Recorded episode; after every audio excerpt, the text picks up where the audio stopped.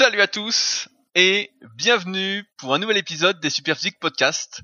Je suis Rudy et je suis en compagnie de Jérôme aujourd'hui. Fabrice n'est pas là, il est coincé devant son assiette, devant une tranche de foie gras pour un podcast spécial où on va parler d'ostéopathie, de blessures, de prévention des blessures. Donc, salut Jérôme. Eh salut Rudy, euh, salut à tous. Je suis le nouveau Fabrice euh, qui n'est plus vegan et qui euh, est passé mangeur de viande officiel et je le remplace aujourd'hui. Donc je suis, je suis très content, je suis très content de passer sur ce podcast. Merci Rudy. Mais comment, comment ça, tu n'es pas vegan? J'espère que tu as quand même des anecdotes à nous raconter. Qu'est-ce que tu as mangé à Noël d'ailleurs? Fais-nous rêver. Euh, qu'est-ce que j'ai? Non, non, ça, ça va pas le faire. Ce que j'ai mangé à Noël, j'ai. Alors, je suis. Bon, pour ceux qui savent pas, je suis à Montréal. Alors, je me présenterai peut-être après un peu plus, mais euh, ce qui fait que j'étais pas avec la famille. Euh, j'étais avec deux potes. On a mangé des pizzas. T'imagines ça? Des pizzas? À Noël? Ok. Et eh ben, est-ce que t'as mangé moins de la bûche en dessert? Même pas, même pas. On n'a pas été dans les traditions, quoi, tu vois. Oh putain, c'est un Noël original. En tout cas, ça nous change de d'habitude. Euh, comme tu l'as dit, pour ceux qui euh, te connaissent pas, et c'est normal, euh, parce que j'ai pas présenté, Jérôme en fait est l'animateur du podcast Biomécanique. Euh, je pense que certains d'entre vous connaissent, et si vous connaissez pas, c'est un super podcast. J'étais passé en plus dans les tout premiers épisodes. Donc Jérôme, est-ce que tu peux te présenter euh, pour ceux qui te connaissent pas? Bon, Jérôme Cazerolle, je suis euh, ostéopathe euh, de profession à Montréal. Je suis français, comme vous l'attendez, je n'ai pas l'accent québécois. Je, ne n'imiterai pas l'accent québécois parce que je ne sais pas le faire. Chaque fois que je tente, c'est une, catastrophe absolue. Donc on va éviter. Ça fait trois ans que je me suis expatrié ici. je travaille actuellement dans deux cliniques. les, cliniques sont, les cliniques sont ouvertes là actuellement ici. On en a parlé un petit peu en off.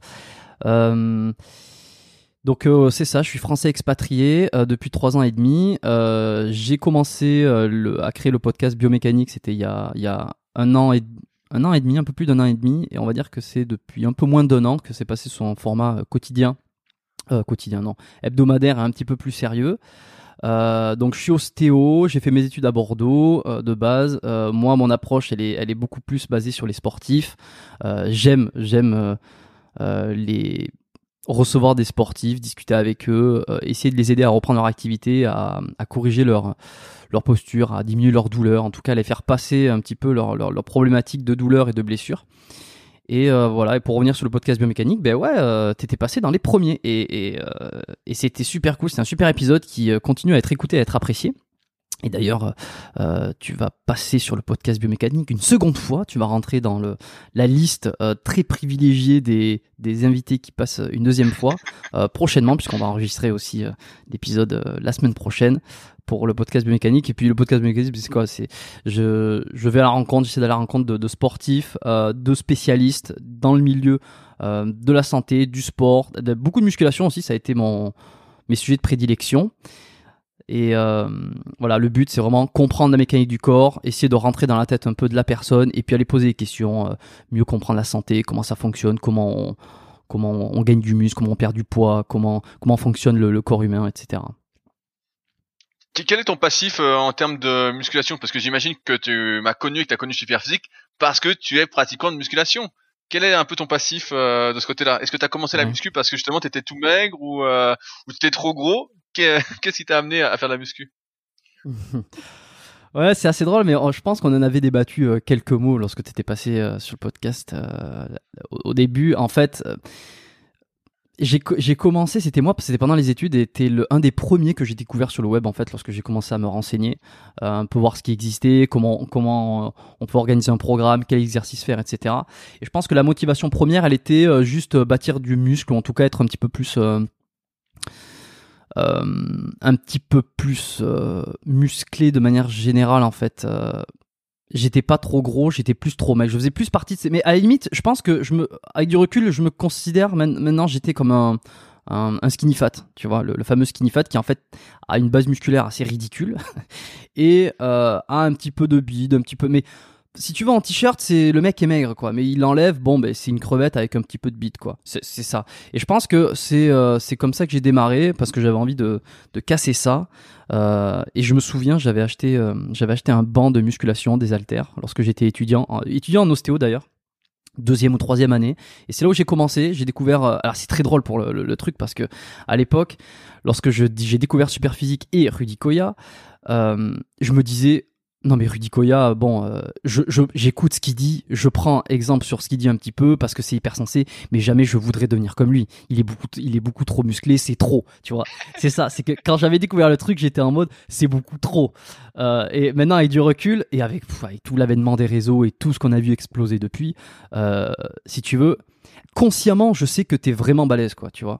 Mais inconsciemment, je ne t'associe plus à quelqu'un de trop gros parce que les standards ont, ont vraiment ont tous monté, tu vois ce que je veux dire? Peut-être que tu as progressé aussi. Souvent, quand on prend du muscle et qu'on change de gabarit, euh, ceux qu'on trouvait euh, très musclés ou très gros nous apparaissent euh, plus accessibles. Eh ben c'est vrai ça aussi, c'est vrai. Il y a un peu la course à, on se voit jamais trop gros, on se voit jamais trop musclé. Et puis ce qu'on ce qu'on croyait être balèze avant, ben l'est plus. parce que les, notre, notre perception change aussi. Donc bon, voilà comment j'ai commencé. L'objectif c'était ça, c'était vraiment essayer de me bâtir en physique j'ai vu que j'étais assez limité d'un point de vue génétique. Alors, c'est pas une excuse, hein, euh, je suis pas en train de dire euh, j'ai une mauvaise génétique, donc etc. Non, non, je continue à m'entraîner, ça fait des années. Si tu veux, je suis plus dans un objectif de, j'essaie de progresser comme toujours, parce que aller s'entraîner en se disant que tu progresseras plus, je suis d'accord que c'est assez euh, déprimant. Donc j'essaie de progresser. Là actuellement, comme les gyms sont fermés, je fais un peu de street workout parce qu'il y a, y, a, y, a y a un comment il y, a un terrain pas très loin de chez moi. Il fait pas encore trop trop froid, on a de la chance, donc on peut encore aller s'entraîner un petit peu dehors. Mais sinon, euh, voilà, je continue à m'entraîner. Je sais que je suis limité, que de toute façon, je, m'en fous de pas devenir énorme et sec, quoi. Mais euh, attends, parce que là, je crois que on a la définition d'un guerrier. Quand tu dis pas très froid, c'est combien exactement à Montréal? Alors, je vais te donner un exemple précis. Hier, je suis allé faire une séance de dos avec un pote euh, au, bar de traction euh, qui a, qui a dehors. Il faisait moins 6. Ah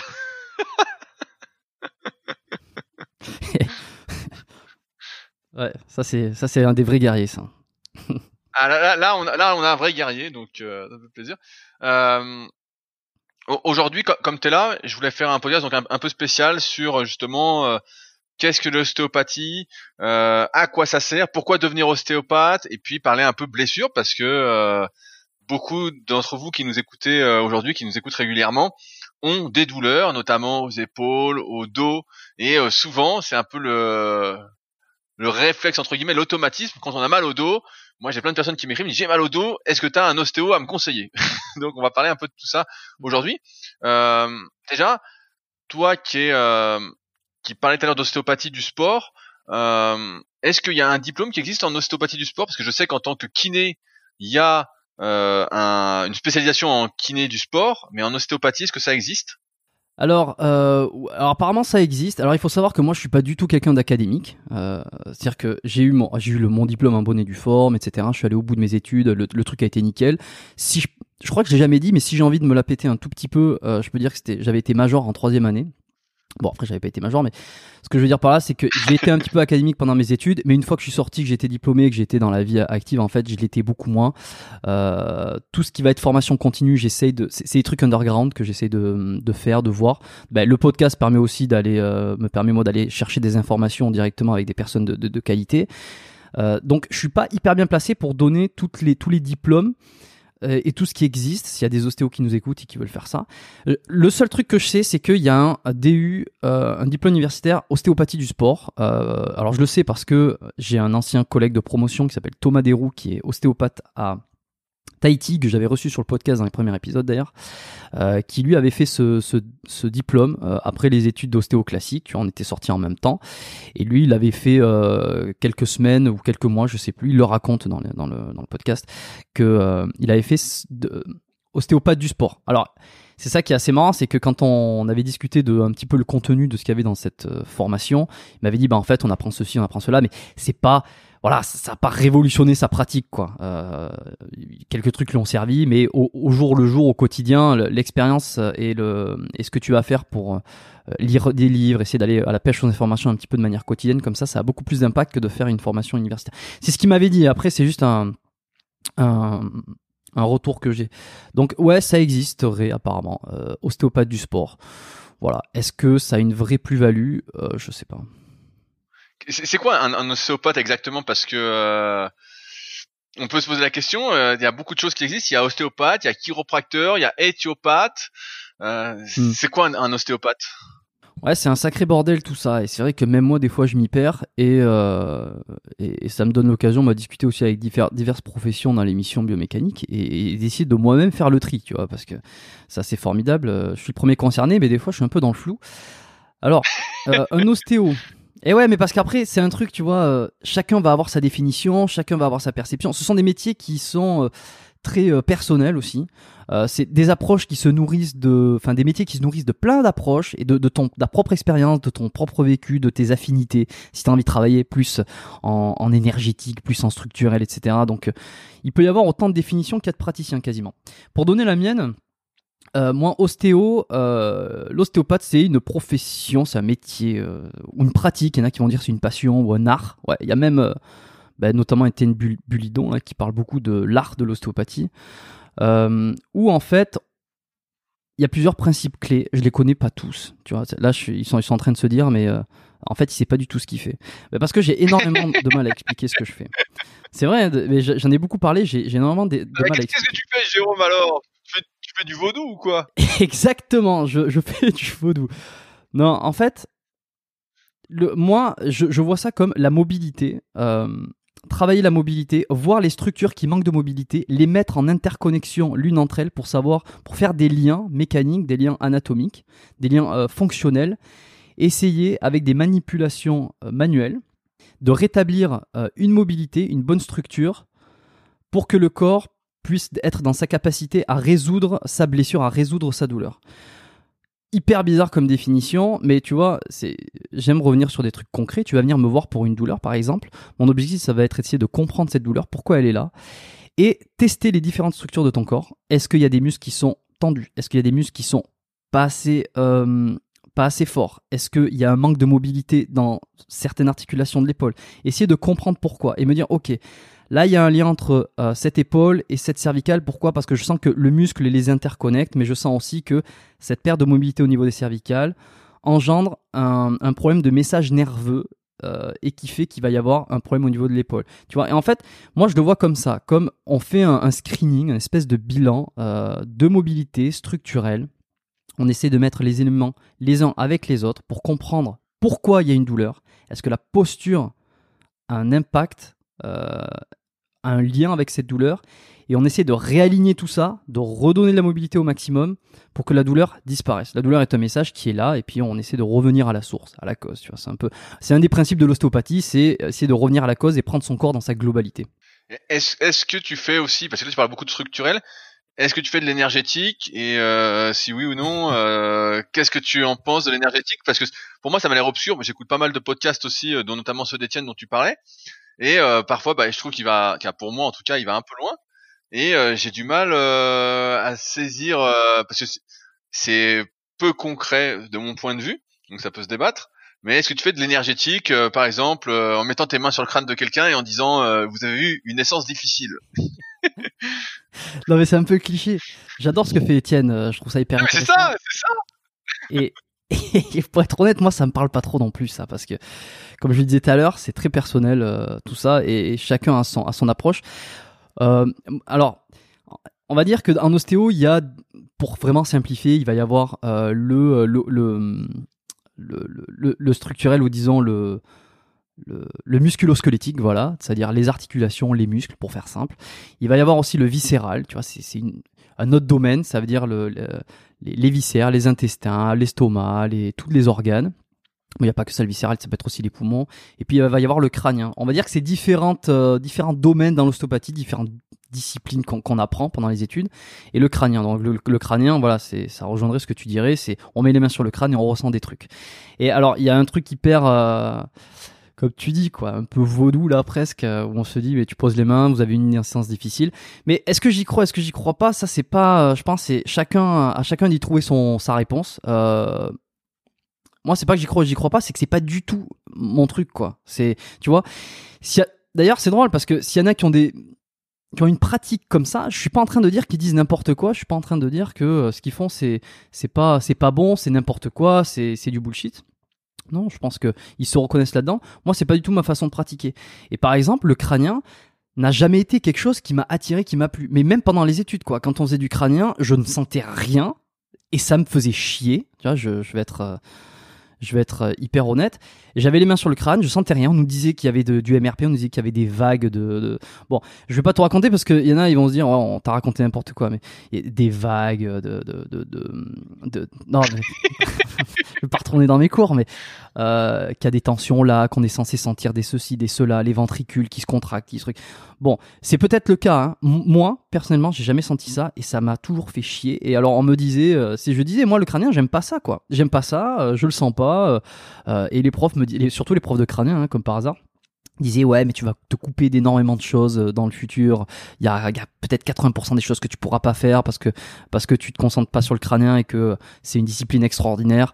Euh, ben alors oui peut-être, euh, mais étant donné que j'aime pas ça finalement, c'est naturellement je m'y oriente pas et puis peut-être que je passe à côté de plein de trucs et peut-être aussi que ceux qui qui ont des problèmes comme ça, ben, ils vont plus voir des gens qui ont qui ont un, aspect un peu plus énergétique, tu vois. L'énergétique, je sais pas trop euh, qu'est-ce que ça voudrait dire. hein. Je pense que c'est une façon de travailler où en fait on mobilise euh, très peu, quoi, tu vois. Et c'est les énergies qui circulent. Mais je suis incapable d'expliquer ça. Donc, donc en gros, si je comprends bien, il y a un peu trois sortes d'ostéo, si je récapitule. Les structurels, donc ceux qui vont te faire, euh, qui vont te manipuler, te faire craquer. Je schématise, hein, tu me corrigeras après.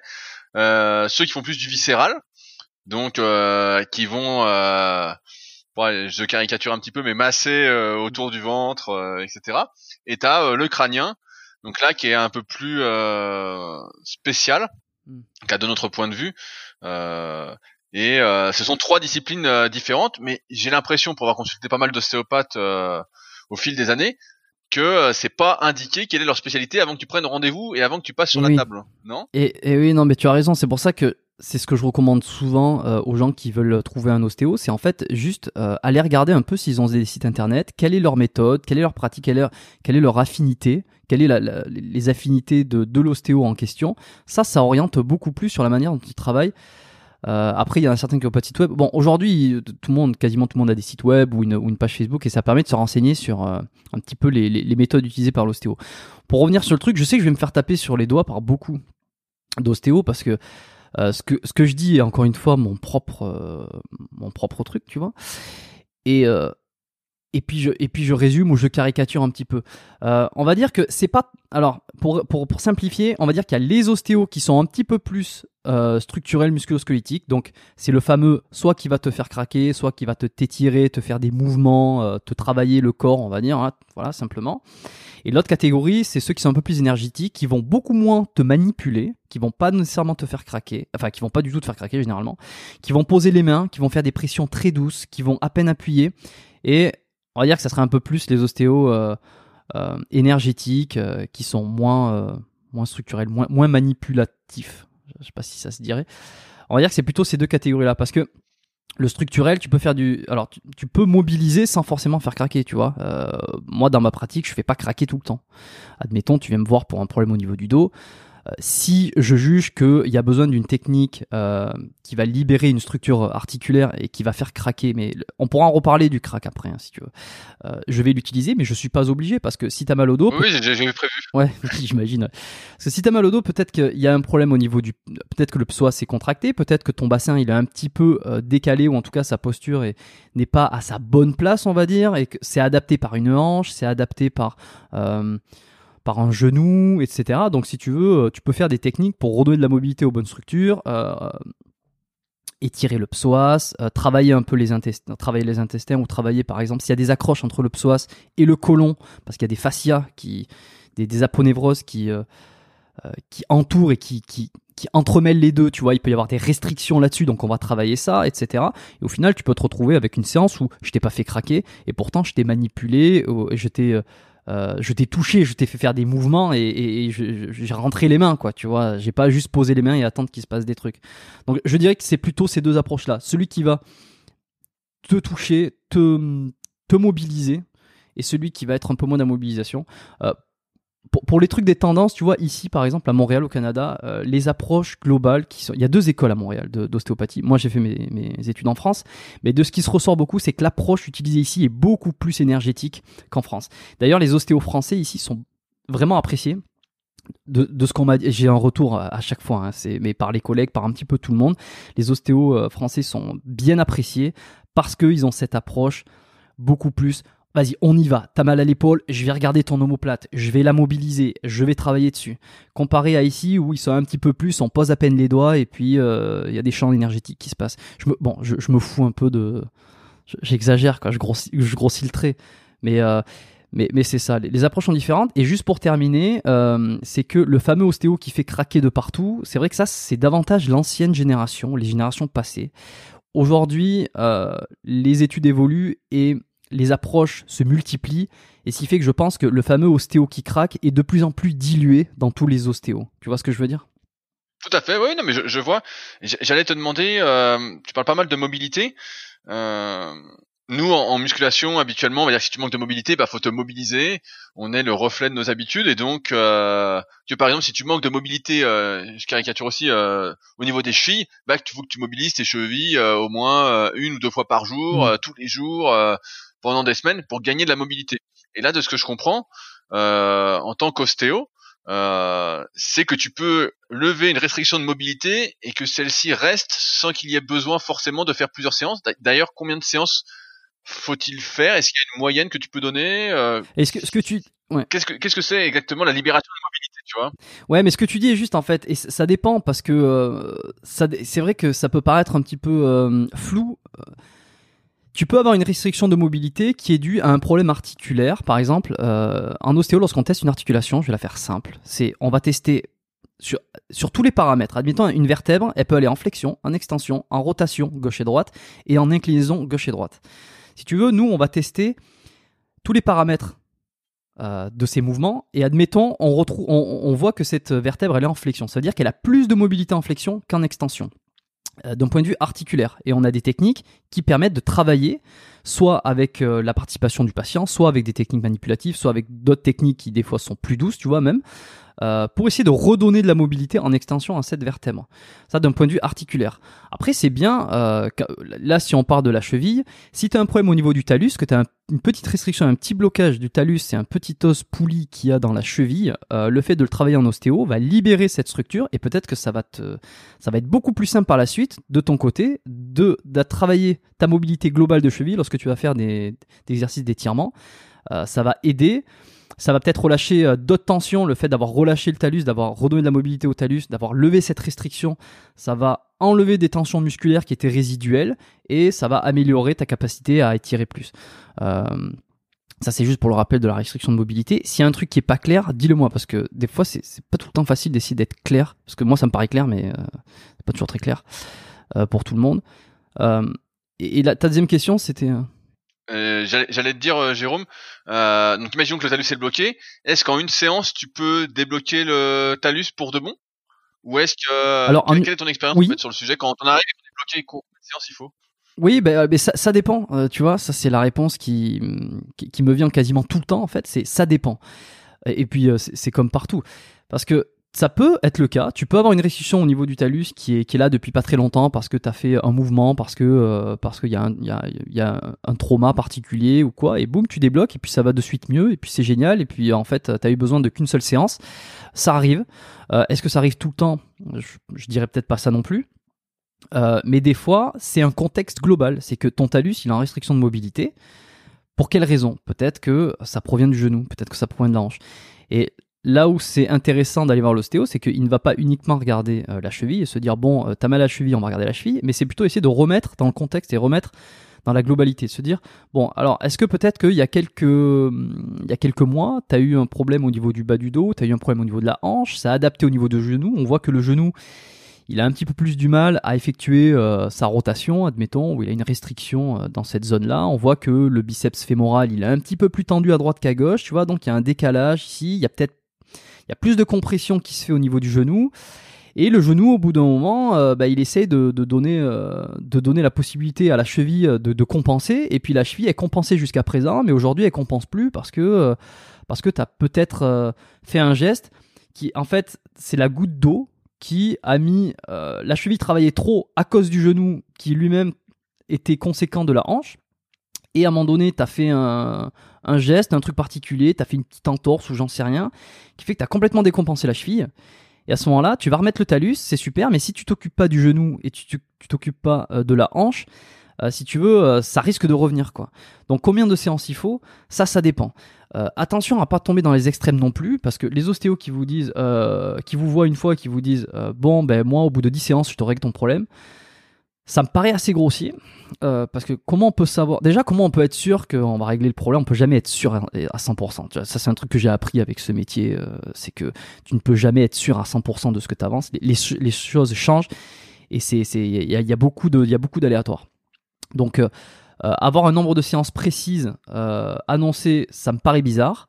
Bon, peut-être qu'il y en c'est des, rois mages, des génies qui savent absolument, donc tant mieux pour eux. Moi, je suis incapable de dire. Quand tu viens me voir, je vais pouvoir. par contre, je vais te dire bon, ben là, on va se revoir. Il faut qu'on se revoie au moins la semaine prochaine ou qu'on se revoie dans 10 jours. parce que, déjà, de 1, je veux voir si ce qu'on a fait a fonctionné. Et de 2, si tu veux, ce qu'on a fait là, ça va pas suffire, tu vois. Mais après, dire ben, on va se voir pendant 10 séances, ça me paraît un peu abusé on va dire que euh, il y a des choses qui peuvent être réglées en une séance, ça c'est formidable, c'est pas souvent, euh, ça arrive, mais c'est pas souvent. Mais au bout de trois séances, en tout cas pour ma part, si rien n'a changé, euh, je suis arrivé au bout, quoi. Tu vois, je pourrais pas faire mieux. Moi, je dis à la personne, bon, ça fait trois fois qu'on se voit, le problème revient, ou alors ça a pas réellement débloqué ton truc.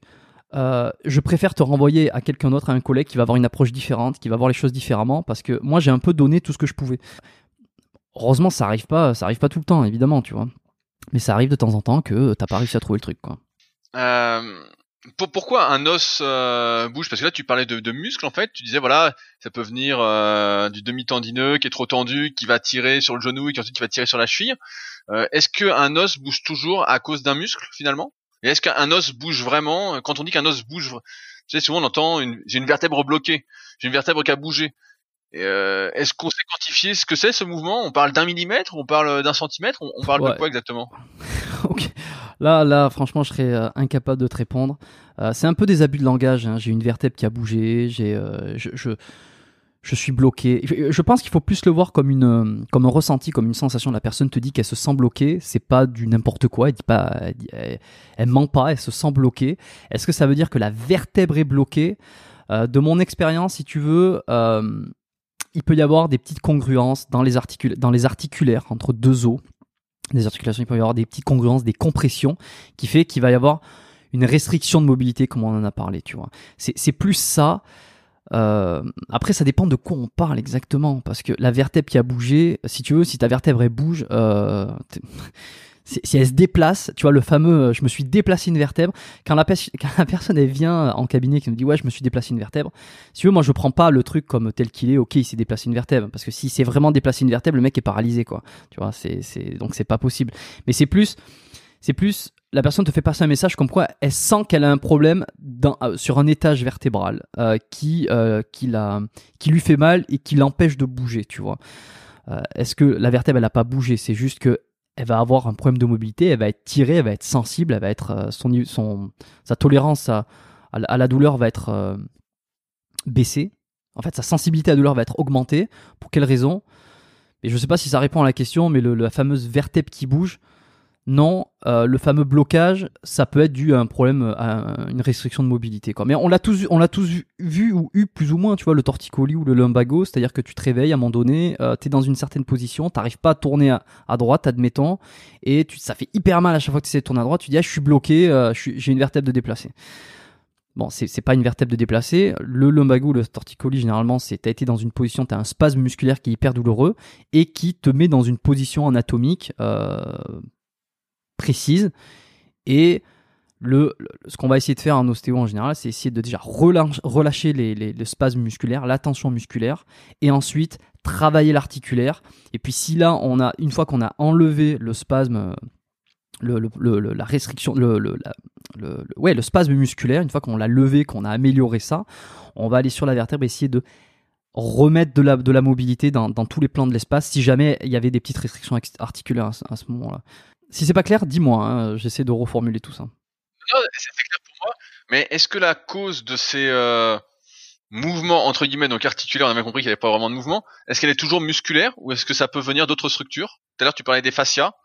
Mm, par exemple ex- exactement, ouais. Non, ça peut venir de plein de choses. hein. Ça peut venir euh, d'un muscle, ça peut venir euh, d'un autre, euh, d'une autre structure articulaire, ça peut provenir même du viscéral. Alors tout à l'heure, quand, détachais euh, loco, euh, locomot- enfin, ouais, quand je détachais euh, musculo-squelettique, viscéral et et, euh, crânien, c'était pour, on va dire que c'était les matières qui étaient enseignées, mais en réalité, les trois s'entremêlent. Et surtout, le viscéral a un gros lien avec euh, le- l'ostéo-articulaire, tu vois, l'ostéo-articulaire et le musculo-squelettique. Ça, ça a un très gros lien parce que tous les viscères, si tu veux, à un moment donné, sont attachés au niveau de la colonne vertébrale, plus ou moins. Alors, soit s'ils sont, ils sont attachés via des grosses aponévroses, des gros fascias, tu vois, qui viennent, euh, qui viennent suspendre les viscères à la face antérieure des vertèbres.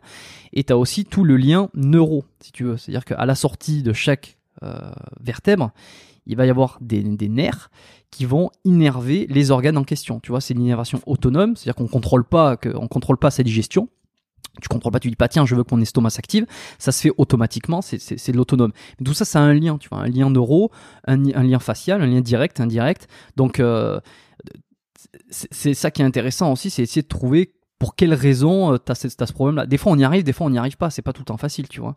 Pour donner un, exemple, tu peux avoir, si tu as un problème d'estomac, euh, l'estomac, il, peut avoir lui-même un manque de restriction de mobilité parce qu'il bouge, l'estomac, il est pas. euh, est- avec la respiration, il a sa propre mobilité. Il peut avoir des restrictions dans ses propres a- aponévroses qui vont tirer, qui vont tracter sur certaines vertèbres, là où il s'accroche. Donc, tu vas avoir peut-être euh, des thoraciques qui vont euh, être euh, peut-être pas douloureux, mais qui, vont déjà compenser ce problème d'estomac. Et le dernier niveau de, compensation, par exemple, peut-être les cervicales, tu vois. Donc là, à ce moment-là, c'est un problème de cervical, tu t'es fait un torticolis, mais peut-être que la raison profonde derrière, si tu creuses et que tu essaies de revenir à l'origine, c'est que ton estomac tracte, donc mets en tension le thorax, via peut-être euh, aussi le diaphragme et tout. Enfin, tu vois, il peut y avoir plein de trucs. hein. Et donc voilà, tu remontes la piste comme ça. Est-ce que euh, dans le cadre de, de ton travail d'ostéopathe, on parle pas mal de viscères, est-ce que tu es amené à donner des conseils justement euh, d'alimentation? Parce qu'on sait que l'alimentation euh, joue euh, énormément sur la digestion, le mal de ventre, etc. Donc est-ce qu'on peut imaginer qu'une mauvaise alimentation euh, favorise euh, des blocages entre guillemets, je sais pas trop comment dire ça, mais des douleurs en fait qui amèneraient à consulter un ostéopathe? Et donc est-ce que dans ce cas-là, t'amènes à revoir son alimentation? Alors, est-ce que le lien peut être aussi euh, direct, précis et clair? C'est difficile à dire parce que ce sont des choses qui jouent vraiment sur du long terme, tu vois. Je serais incapable de dire, tiens, c'est parce que tu manges ça exactement que tu as ce trouble au niveau euh, du foie. Et alors, bon, on peut, à la limite, on peut toujours trouver des exemples, mais si tu veux, ça me paraît toujours très tiré par les cheveux de donner un lien de cause à effet aussi clair, aussi direct, aussi court terme. Euh, par contre, c'est sûr que moi, si je vais donner des conseils d'alimentation, c'est parce que on est sur déjà plus ou moins de la prophylaxie, euh, être dans la prévention absolue, et puis dans le dans le tableau, dans le contexte, dans le dans, le terrain, quoi. Tu vois, Euh, la personne qui mange mal, d'une manière générale, elle met euh, elle met en danger son corps. Et il va s'en déclencher quelque chose un jour ou l'autre, tu vois. Enfin, je veux dire, tu ne peux pas manger de la merde pendant des années et espérer que tout aille bien dans quelques années.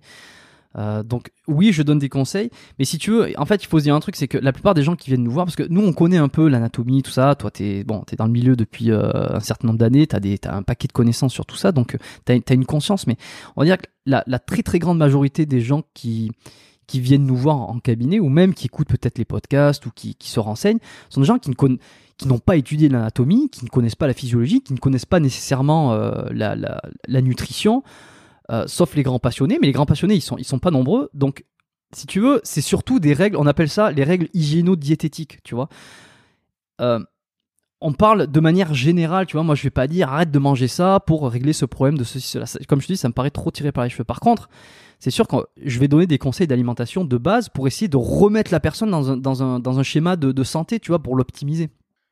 Euh, Tout à l'heure, tu parlais des fascias, des aponevroses, et euh, dans la musculation euh, classique, sous l'impulsion justement de Christophe Cario, les automassages sont devenus une pratique euh, pour tout pratiquant passionné, comme tu dis. Est-ce que euh, tu recommandes euh, justement les automassages, leurs pratiques, que ce soit euh, à l'échauffement, après la séance, en dehors des séances, justement pour relâcher ces aponevroses Et est-ce que dans ce cas-là, ça réduit entre guillemets la nécessité de faire appel à un ostéopathe? Est-ce qu'on peut s'ostéopathiser tout seul dans ce cas-là? Ah mais carrément. Carrément, on peut s'ostéopathiser tout seul, on peut se traiter tout seul. D'ailleurs, tu. Et c'est assez paradoxal parce que c'est ceux qui s'occupent le plus de leur corps qui auraient moins besoin d'ostéo et qui, qui, y vont le plus souvent, tu vois. Euh, c'est euh, les personnes qui viennent faire des bilans sont rarement des personnes euh, qui ont qui, ne sont pas sportifs, ceux qui viennent des bilans juste de prévention, tu vois. C'est des gens qui sont donc mais mais mais mais objectivement, c'est ceux qui ont le moins de problèmes, je trouve. Euh, oui, évidemment, les automassages, tout ça, ça fait partie. Mais je pense que t'en parles, Christophe Cario ou même toi-même, t'en parlerais peut-être beaucoup plus euh, qualitativement que moi, parce que t'es es plus au contact des, personnes qui font la muscu.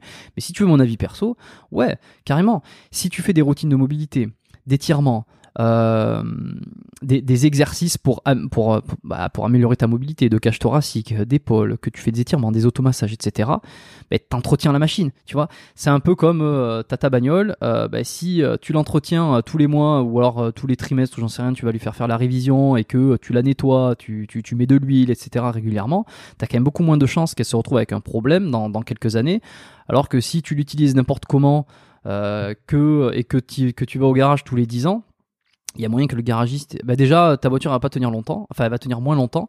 Donc si tu veux, euh... moi je pense qu'on peut faire le parallèle par rapport à ça. Si tu t'occupes de toi, que tu t'étires, que tu travailles ta mobilité et que tu fais, euh, que as une conscience de ton corps. Et j'en parle souvent de ça, de la le, le, sportif a la conscience de son corps. Et ce qu'il fait, c'est qu'il est beaucoup plus euh, agréable de travailler avec lui et de collaborer dans, dans, le fait de le remettre dans son activité parce que si il a conscience de ce que tu lui fais, de ce que tu vas lui proposer comme exercice. Et tu sais très bien que si tu lui dis, écoute, fais ce mouvement, fais cet exercice d'étirement là et fais cet automassage là, fais ça tous les jours, reviens dans 10, dans 10 jours, tu sais que le mec il va le faire. Tu vois? Et est-ce que ça a un impact positif? Ben carrément. Est-ce, tu, tu, disais justement que euh, tous ceux qui étaient euh, assez passionnés, euh, qui étaient euh, très sportifs, bah justement prenaient très soin d'eux. Est-ce que pour ces personnes-là, euh, il y a quand même un intérêt à aller voir un ostéopathe si tout va bien, qu'on n'a pas de douleur particulière? Et si oui, dans ce cas-là, que va apporter l'ostéopathe? Mm. Est-ce que est-ce qu'on pourrait avoir par exemple des broke des restrictions de mobilité, ouais, on va dire ça comme ça, euh, qu'on ignore et qui pourraient être levées justement. Exactement. Par l'ostéopathie. Exactement. Ouais, ouais, mais carrément. Et d'ailleurs, très souvent, euh, les sportifs qui viennent pour un bilan, c'est-à-dire qu'ils n'ont. Alors, oui, je conseille euh, à ceux qui sont sportifs et qui n'ont pas de douleur, ils peuvent aller consulter parce que ceux qui viennent, souvent, c'est pour avoir une idée de, de comment ils sont.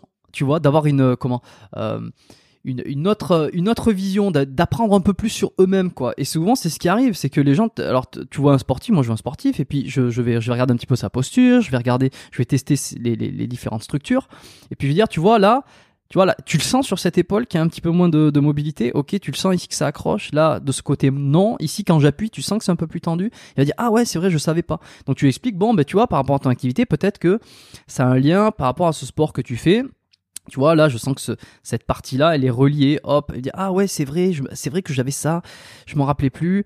Donc en fait, tu lui en apprends sur lui. Et euh, ben, l'objectif premier dans ce genre de consultation, ça va vraiment être la prévention, c'est de dire bon ben voilà, là tu as une restriction ici. Aujourd'hui, elle ne te fait pas mal. Ton alors ton corps compense très bien. Euh, peut-être que ça fait partie inhérente de ta posture et qu'il n'y a pas besoin de le travailler, que si, si, ça se trouve on va le travailler euh, mais que quelques jours après, la restriction elle va revenir parce qu'elle est adaptatrice de quelque chose d'autre. Et puis, c'est, comme ils disent ici, c'est bien correct. En gros, c'est, c'est, c'est ok, c'est pas à peine de le travailler plus. Euh, mais des fois, il peut y avoir des restrictions qui, euh, qui sont qui à l'heure actuelle ne provoquent pas de, de problème, mais si elles décompensent en quelque sorte, pourront créer des problèmes dans le futur. Ça, c'est toujours hypothétique. Hein. Mais si tu veux, quand tu ressens, par exemple, sur une, sur une vertèbre, qu'elle a une, vertèbre précise, qu'elle a énormément de mal à bouger, qu'elle est vraiment encastrée entre deux, deux vertèbres, euh, il y a quelque chose de pas normal, si tu veux, dans la main. Tu te dis, ok, là, quand j'appuie, là, il y a une sensibilité, je sens que ça bouge pas, c'est pas normal, tu vois. On n'est pas sur quelque chose une, une, adaptation euh, saine c'est quelque chose qui va pas et qui probablement va engendrer plus tard euh, des douleurs. Donc là, on lève la restriction, et euh, c'est un petit peu comme si euh, on, remet le corps en fait euh, dans sa dans, dans, dans, son dans sa bonne harmonie et on ça va comment dire c'est de la prévention c'est il va pas il va il a moins de chances de développer un problème par rapport à ça puisqu'on lui aura corrigé avant quoi. C'est un peu le principe je sais plus avec qui j'en parlais mais c'est un peu le principe de tu, tu, vas bien t'as l'impression que t'as pas de problème et puis tu vas chez l'ostéo et puis tu t'es rendu compte que t'avais des soucis que tu savais pas quoi c'est un peu ça et puis euh, et puis ça et puis une fois qu'il te les corrige t'as l'impression de te sentir encore mieux euh, tout à l'heure tu parlais tu parles souvent là de mobiliser de lever des restrictions de mobilité j'ai l'impression que c'est aussi le travail d'un kinésithérapeute de mobiliser, d'étirer, de euh, lever justement ces restrictions de mobilité. Hmm. Quelle est la, différence concrètement euh, avec un kiné? Ouais, mais en fait, euh, je pense qu'il y a beaucoup. Alors, parce que j'ai enregistré des épisodes avec des kinés où, on a débattu autour, de ça, parce que c'est vrai que moi aujourd'hui, euh, j'ai l'impression. Euh, alors, je fais une, une, profession qui est différente des kinés, mais euh, sur beaucoup de points, ça se rapproche, tu vois. Je pense que ça va beaucoup, beaucoup être sur les techniques utilisées, l'espèce de boîte à outils. Nous, on nous a appris des choses que qu'en kiné, ils ont peut-être pas appris, et puis inversement. C'est peut-être une façon de voir les choses aussi. En ostéo, on va, on va peut-être faire des liens mécaniques, tissulaires qui font moins en kiné. Euh, on va beaucoup être, on va beaucoup moins être dans. Euh, et puis c'est le type de patient qui viennent nous voir aussi, tu vois. Euh, en ostéo, on va s'occuper, on va essayer d'être beaucoup plus dans la globalité, d'essayer de, de, faire des chaînes, des liens musculaires, des liens articulaires, des liens, des liens viscéraux. Euh, le kiné va être euh, peut-être plus sur des, il va te donner des exercices, il va te faire faire des mouvements. Il n'y a pas l'un est mieux que l'autre. Je pense que ça dépend. Et puis chacun doit trouver son son praticien aussi. Tu vois, tu peux très bien avoir un ostéo qui va bien s'occuper de toi et, et un autre moins et un kiné inversement. C'est pas tant la profession euh, qui va changer, ça va surtout être le le, le, professionnel en lui-même. Euh, ce qu'on dit généralement, c'est que le kiné, il est plus dans la, la réhabilitation, donc la, j'ai pas le mot français là, c'est ridicule. Euh, le, le... La ouais, voilà, la rééducation après une blessure, par exemple, tu vois, tu t'es fait une entorse, euh, le kiné va te rééduquer, va te remettre la proprioception, va, va, va retravailler tout ça. Ça, c'est bien. Euh, L'ostéo derrière, il peut prendre le relais, ou alors tu peux aller le voir pour, pour voir si t'as pas eu des, des, des restrictions de mobilité qui vont se faire sur diverses articulations, essayer de remettre un peu la posture. Honnêtement, c'est vraiment, j'ai toujours du mal à répondre à ces questions, la différence kiné-ostéo parce que parce que parce que c'est hyper complexe. Euh, même, tu vois, quand j'avais enregistré euh, l'épisode avec euh, Alexandre Offray, qui est, qui est kiné et ostéo, ben lui-même il disait j'ai encore j'ai du mal à, à, différencier les deux parce que finalement ça s'entremêle énormément quoi. Ça s'entremêle énormément. C'est une question d'approche, c'est une question de boîte à outils, mais bon, on est là pour on est tous là pour la même chose hein, au final. Est-ce que au Canada, à Montréal, les donc kiné c'est physio, est-ce que vous travaillez euh, conjointement ou est-ce que vous êtes euh, vu comme des concurrents un peu en tant qu'ostéopathe? Est-ce qu'il y a mmh. cette collaboration ou, pas du tout? Mmh. Encore une fois, hein, ça va être mon, ma vision personnelle. Je suis pas certain qu'il y ait euh, une grosse concurrence. Tu vois, là où je travaille dans une des cliniques, il y a des physios, il y a quelques physios il y a, on est quelques ostéos, euh, on collabore, tu vois. Euh, en général, quand moi quand je sens que là il y a besoin d'un renforcement, il y a besoin d'un travail un petit peu plus différent que par rapport à ce que je peux faire en manuel, je renvoie chez la physio. Quand la physio, euh, elle a fait une dizaine de séances pour essayer de, de, de travailler de fait de renforcer une, un muscle ou enfin peu importe et qu'elle elle se dit bon ben là je pense que ça serait bien que tu ailles voir l'ostéo. Donc euh, de mon côté, j'ai plus l'impression de travailler en collab. Est-ce que c'est euh, genre à 100% du temps? Non, ça dépend. C'est pas c'est pas à chaque patient, tu vois, qu'on collabore. collabore. Est-ce qu'il y a une compète? Peut-être. Honnêtement, je suis pas touché par cette compète. Euh, et peut-être que c'est, je pense, c'est comme en France aussi. Hein, euh, il faudra avoir le retour de, de, plusieurs ostéos français ou de kinés français pour savoir s'ils se font toujours la compète, parce que tu sais, c'était un peu la guerre, quoi. Ostéo, kiné. Au final, euh, je sais pas si c'est vraiment la guerre, quoi. Ouais, bah, c'est pour ça que je te demande ça, parce que j'avais l'impression, moi aussi, il y a quelques années, que c'était un peu la guerre, et je me demandais si c'était hmm. pareil à Montréal ou pas. Mais quand on est sorti des études, c'était un peu ça. Quand on est sorti des études, c'est un peu le, le truc qu'on a au-dessus de la tête, euh, les kinés, les ostéos, mais au final, tu te rends compte qu'il y a de la place pour quand même tout le monde si tu fais bien ton taf que les approches sont différentes. Et encore une fois euh, moi j'aime bien remettre euh, l'individu au centre à savoir euh, si tu fais bien ton taf que tu as une affinité sur des gens en particulier que tu as une que une, méthodologie à toi que que tu as ta personnalité que tu la transmets il y a plus de compète quoi. Tu vois ce que je veux dire? Il y a plus de compète tu moi je sais que je suis pas en compétition, je suis je suis pas du tout en compétition. Euh, voilà, je prends un exemple, tu vois, Étienne Bulidon, je, je, parle pas pour lui, mais c'est je, vois son ostéopathie par rapport à tous ses podcasts. Et si j'étais euh, à Lyon à côté de chez lui, mais je je le verrais pas du tout comme un comme un concurrent parce qu'il a pas du tout la même approche, la même façon de faire. Il ne va pas naturellement attirer les mêmes patients, les mêmes personnes que moi. Euh, et alors c'est la même chose avec un kiné. Moi je pense que l'individu, la personne est beaucoup plus importante que l'accréditation, le, diplôme en question, tu vois. Euh, tout à l'heure, tu parlais, j'ai une question qui me revient. Tu parlais justement euh, de libérer des tensions. Est-ce que vous utilisez des euh, pistolets de massage actuellement? C'est pas mal à la mode. Moi, je, je suis assez fan. Euh, je fais pas mal d'articles sur le sujet. Est-ce que vous utilisez des pistolets de massage pour lever les tensions ou tout se fait en, en manuel? Non, euh, moi j'en utilise pas, on en a pas ici. Euh, je crois qu'un des, des, propriétaires d'une clinique où je travaille voulait euh, peut-être investir dans un pistolet de massage. pourquoi pas, j'aimerais bien tester. Apparemment, c'est, ça a l'air efficace, ouais. j'ai aucun retour à te faire parce que je n'en ai Enfin, j'ai déjà utilisé, mais c'était une fois et c'était en France parce que je connaissais un mec euh, qui donnait une salle de sport qui en avait un. Euh, mais sinon, non. Euh, non, j'en utilise pas personnellement. Ouais, et je fais tout manuel. Mais, mais est-ce que je suis convaincu de, de l'utilité du truc? Oui, oui, j'ai aucun a priori. Non, non, mais c'était la question comme ça qui me venait. Je me disais, ça, est-ce que c'est utilisé ou c'est pas encore démocratisé dans les milieux professionnels? Parce que dans le milieu entre guillemets amateur, moi par exemple, bah, je vais donner un exemple, mais au Super Physique Gym, si j'avais eu des actions chez une certaine marque, aujourd'hui, euh, je serais beaucoup plus riche. Ils ont tous de massage de la même marque ou presque, mais euh, ouais. mais en tout cas mon retour moi là-dessus c'est que euh, ça quand même ça aide pas mal pour les tensions. Après c'est pas l'équivalent en termes d'automassage euh, de se masser avec une balle ou un rouleau, c'est différent en fait. Euh, c'est plus je vais te dire c'est peut-être plus superficiel même s'il y a plusieurs embouts et puis que ça peut taper plus ou moins fort en fonction des différents appareils c'est différent. On sent euh, au massage que c'est.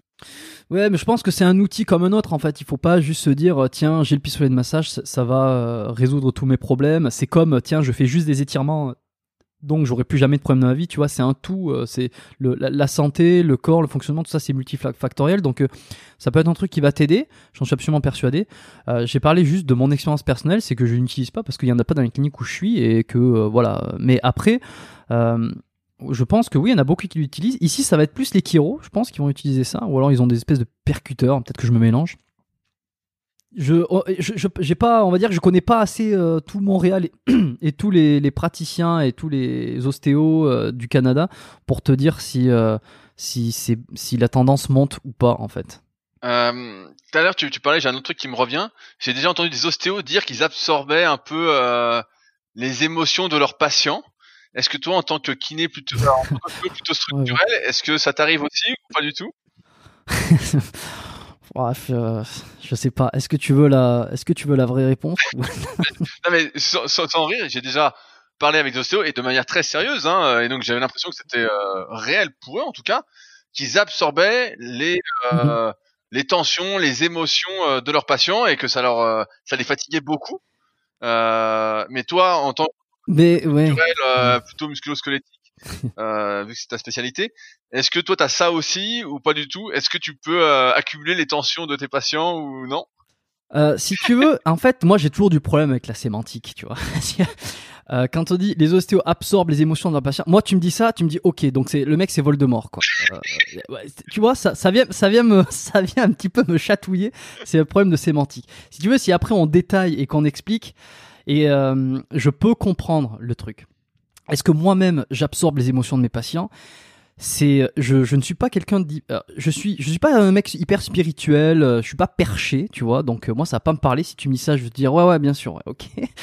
Par contre ce que je peux dire c'est que en fait t'es concentré. Tu vois j'essaie de ramener les choses à quelque chose de, de, compréhensible et quelque chose de concret. Moi, quand tu commences à partir dans les étoiles, ça m'énerve. J'aime quand les choses sont concrètes. Donc, si tu me dis, j'absorbe les émotions de mes patients, je dis, ok, parle-moi, parle-moi français, mec. Et là, si tu me dis, ben, en fait, en rendez-vous, je suis concentré et j'écoute ce que me dit la personne. J'ai les mains dans les tissus de mes patients. Euh, je j'essaye de, je fais part d'empathie. Je, je, je, bouge autour de la table, je manipule des structures, ce qui fait que ça me fatigue parce que je rentre dans la tête de mon patient, j'essaie de comprendre ce qu'il a, de comprendre pourquoi il a mal.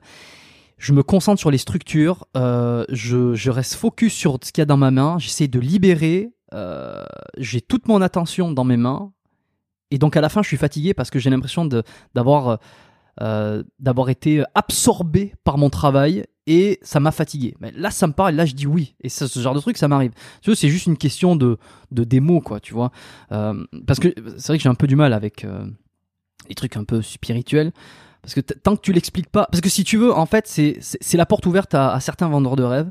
Euh, c'est que tu peux tout dire et n'importe quoi avec ce genre de mots. Si tu veux, ça veut tout et rien dire. C'est que c'est que le, mec va te dire ouais, j'ai fait une formation de deux semaines, je suis parti euh, dans la montagne, j'ai vu, euh, j'ai mangé un pissenlit, je reviens, j'ai, j'ai, je te vois, je vois le soleil qui vient en toi. J'ai déjà eu des personnes qui moi m'ont dit je vois des couleurs autour de toi, toi t'es plutôt de couleur jaune, ça veut dire ceci, ça. C'est peut-être vrai, mais c'est peut-être des grosses conneries. Et moi ça m'énerve. Tu vois, parce que tu peux raconter, les gens qui sont plus ou moins crédules, tu peux leur dire n'importe quoi. Tu peux leur dire, ouais, je, vois t'es jaune, ça veut dire que t'as un problème de foie, tu vois, je, vois de j'ai de la visualisation de couleurs quand je te regarde, euh, je le sais parce que j'ai fait un stage à la montagne, etc. C'est peut-être vrai, mais moi, c'est le genre de truc qui m'énerve parce que, euh, ok, mais explique-moi ça. Arrête de me, de me parler comme ça, explique-moi concrètement. Donc, comme je viens de te l'expliquer, c'est si tu es dans tes mains, si tu es concentré et que tu es dans l'empathie absolue et que euh, et que tu es dans ton ton tu vois, tu tu réfléchis pas à autre chose pendant que tu fais ta technique, ouais, ça te crève, ça te fatigue et tu as l'impression d'avoir perdu l'énergie. Voilà comment je l'expliquerai pour moi quoi. Est-ce que tu vois en tant euh, qu'ostéo, euh, tu sais souvent avec Superphysique, bah on va euh, décommander, ne pas recommander certains exercices qui sont pourtant populaires, notamment dans une optique de longévité comme le squat arrière, le soulevé de terre, du moins de pas les recommander, de forcer à dessus, le développé militaire. voilà, on va ne pas recommander ces exercices et plutôt dire de les éviter. Est-ce que toi, avec ta pratique d'ostéo, est-ce que tu vois certains exercices qui euh, en musculation qui t'amènerait euh, plus de patients euh, que d'autres? Je pense que les chiffres que j'ai sont pas assez grands pour. je pense que de ton côté c'est un petit peu plus collé à la réalité parce que moi, les, on va dire que les patients qui font ces types d'exercices dont tu parles, qui viennent me voir, j'en ai pas eu assez. Tu vois, j'ai pas eu des milliers, des milliers de gens qui ont fait ça pour avoir vraiment une expérience de terrain qui me permet de dire, ok, cet exercice-là est dangereux. Donc à la limite, je suis, je rejoins tout à fait la l'idéologie euh, super physique, à savoir euh, les exercices lourds, back squat, euh, soulevé terre, etc., sont à long terme assez euh, je suis assez d'accord par rapport à ça, dans le sens où si tu mets une grosse pression, une grosse, une grosse tension sur une, sur une structure pendant des années et qu'avec beaucoup de poids, c'est sûr que tu vas finir par t'abîmer. Après, est-ce que je, je, je, je, je, je décommande ces exercices-là? Pas forcément. On va dire que en fait, je, rejoins ce que, tu dis toi et, ce que tu dis euh, avec super physique. Hein. C'est le développé nuque, euh, le back squat, euh, le soulevé de terre. C'est exercices super efficaces à partir d'un certain poids, quoi. Enfin, je veux dire, avant un certain poids. À partir d'un certain poids et, mal effectué, bah, c'est sûr que c'est le coup près, quoi. C'est, t'as juste à attendre que, que la blessure arrive et elle va arriver. Donc, j'ai pas d'exercice typique où je peux dire ça, il faut absolument pas faire. Euh, si tu veux, si tu veux taper large, tu vas dire que tout ce qui va être développer nuque et euh, tirage derrière la nuque, euh, tu vas dire faites pas, tu vois. Si dans le doute, ne faites pas. Voilà, je le vois plutôt comme ça.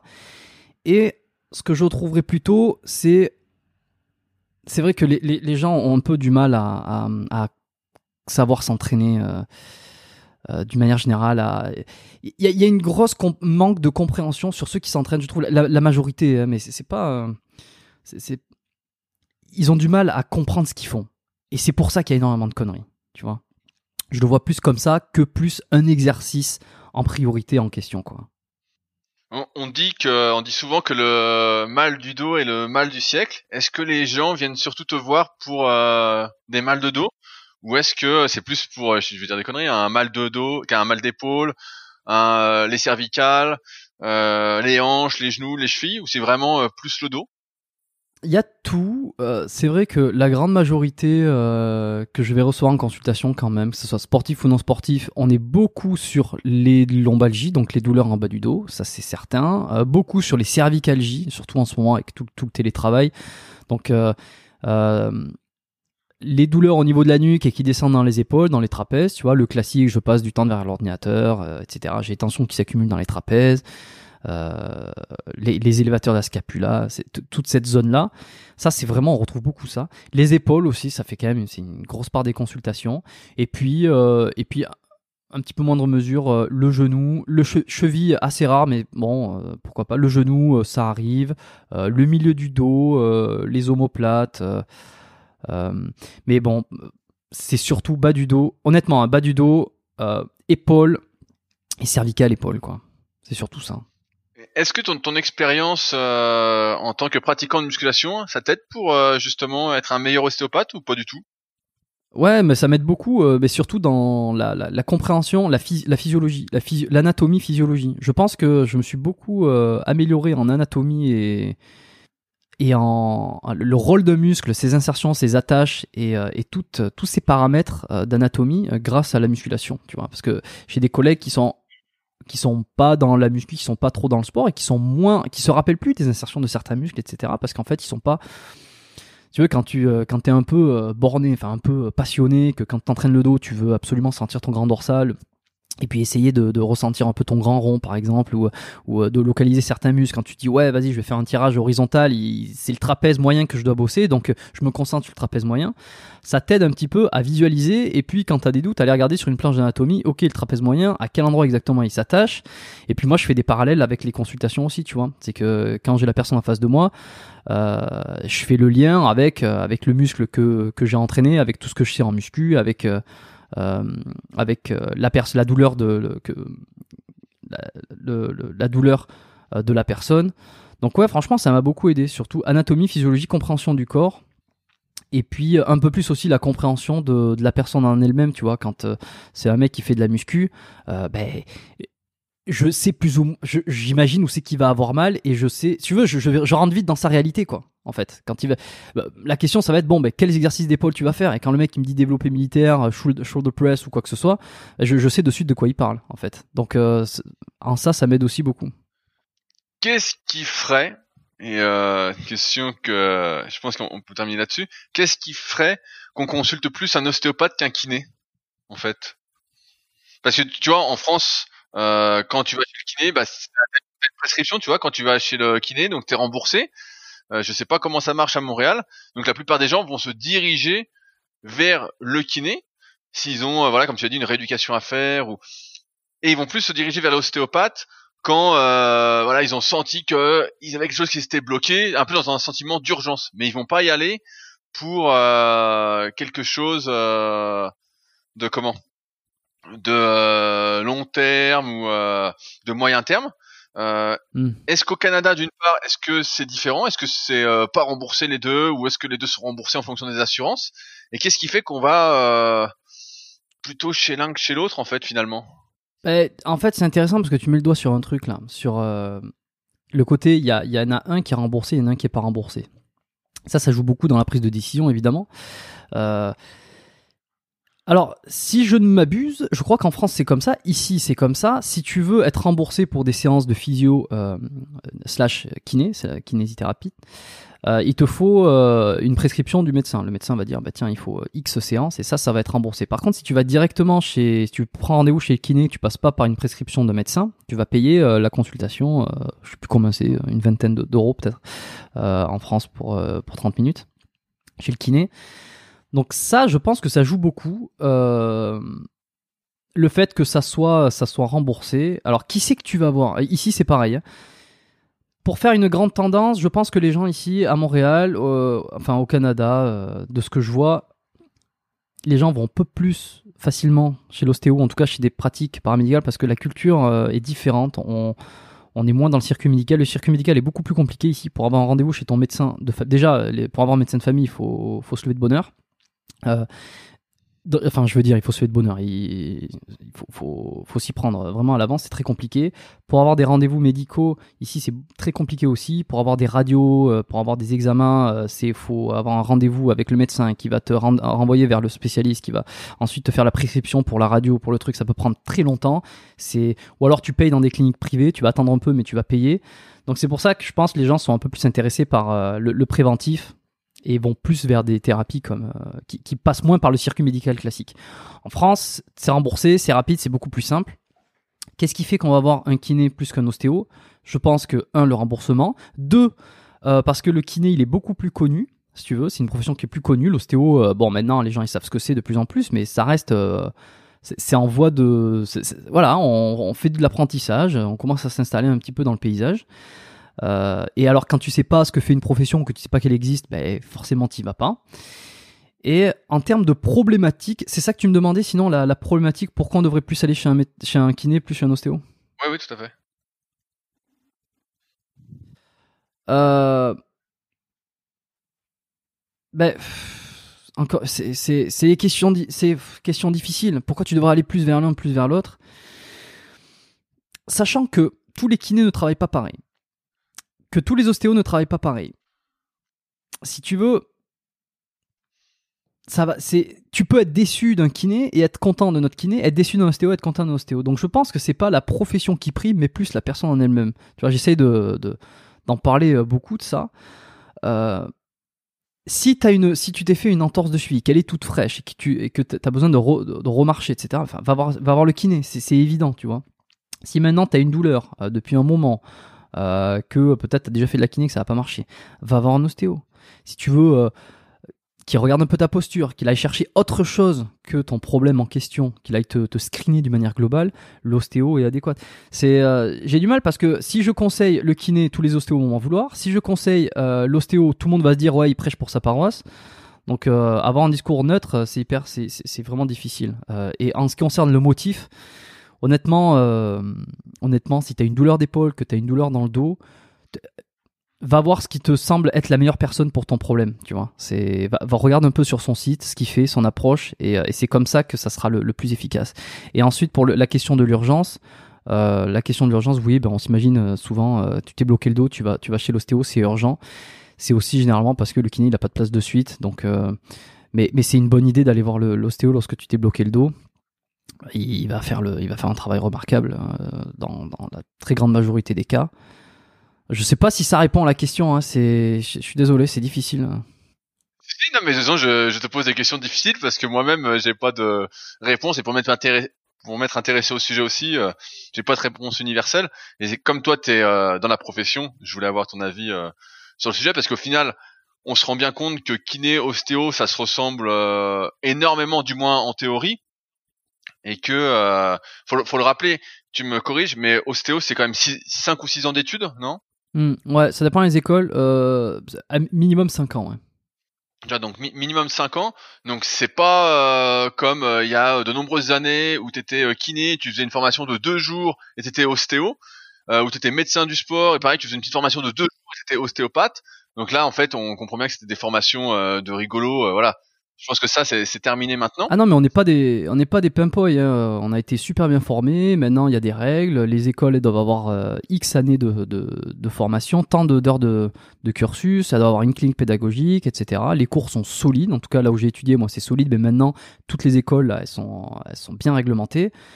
Non, on n'est pas des, on n'est pas des pimpins quoi. Après, est-ce qu'il y en a qui sont meilleurs que d'autres? Est-ce qu'il y en a qui, bah, oui, comme partout quoi. Je veux dire, euh, tu vois, tu as deux ingénieurs qui sortent de la même école t'as un, il va, il va être bon, t'as un autre, il va être pas bon, quoi. Donc, euh, voilà. Ah en tout cas, bah, je pense qu'on peut conclure là-dessus, euh, Jérôme. Juste euh, une chose, si on veut venir te consulter, comment ça se passe Où est-ce que tu es exactement à Montréal Quel est le nom de ta clinique? Comment on te contacte exactement euh, si on est dans le coin comment, comment je sauve euh, le peuple français? Alors déjà, le peuple français va être obligé de prendre l'avion pour venir ici. déjà, pour que je le sauve. Euh, ça va être difficile en ce moment parce que les frontières sont fermées. Mais espérons qu'en 2021, tout ça va se rouvrir et qu'on va revenir à la normale. S'il y a des Français qui sont de passage à Montréal, donc Montréal, au Québec, au Canada, je suis dans deux cliniques. La première, c'est la clinique Equisens qui se trouve dans le vieux port, enfin le vieux Montréal, à Montréal. Euh, l'adresse, j'ai pas l'adresse, euh, si c'est 200. Euh. Oh là, je suis désolé, j'ai plus l'adresse exacte quoi. C'est rue Saint-Jacques pour ceux qui connaissent. sinon, la deuxième clinique où je suis, c'est dans le quartier de la Petite Italie, à côté de la région Talon. Kinatex, j'arrive Petite Italie, ça s'appelle. Mais je pense que le mieux, c'est qu'ils aillent sur mon site web, sur la partie contact, ils ont les adresses, ils ont les numéros. Ça, c'est s'ils veulent venir me consulter ici. voilà. Et sinon, on te retrouve en podcast, donc le podcast biomécanique, qui est sur toutes les applications de podcast, si je dis pas de conneries. Eh ben, tu ne dis pas de conneries, euh, Rudy, c'est exactement ça. Biomécanique podcast, enfin biomécanique tout court d'ailleurs, euh, que vous retrouvez sur Apple, Apple Podcast, Spotify. euh, je, les, je, mets même sur YouTube, hein, pour, ceux qui, ne connaissent pas les podcasts, qui découvrent un petit peu ça sur YouTube. Un épisode par semaine que je sors le lundi. Donc euh, non, c'est j'adore, euh, j'a- j'adore faire ce podcast. Euh, je suis, j'ai hâte de- d'enregistrer notre épisode tous les deux là pour le pour biomécanique. Mais c'est ça quoi, des, des, des sportifs de, de haut niveau, des, des mecs que vous connaissez probablement, d'autres un peu moins. Et puis on parle de on parle de sport, de muscu, de santé, de de, de, tout ça. Et bah c'est cool. Et bah euh, merci Jérôme à toi pour ce temps d'avoir remplacé euh, Fabrice euh, toujours euh, devant son assiette de foie gras et son dilemme. Bien sûr, je rigole. Euh, on espère comme d'habitude que vous avez passé donc un agréable moment dans notre compagnie. Je rappelle que si vous avez des questions ou autres, euh, ça se passe directement soit sous le podcast si vous êtes sur une application comme SoundCloud. Sinon, vous pouvez les poser directement sur les forums Superphysique, superphysique.org. Euh, et pareil, si vous souhaitez aller plus loin avec nos conseils, donc les miens et ceux de Fabrice, c'est pareil, ça se passe sur superphysique.org où vous retrouverez euh, notre marque de compléments alimentaires destinée à améliorer la santé, notre application, nos livres, euh, nos formations, euh, nos articles, tout ce qu'il faut pour euh, mieux progresser euh, naturellement et sans dopage. Encore merci Jérôme. Merci à toi. Et nous, on se retrouve la semaine prochaine pour un nouvel épisode. Salut à tous.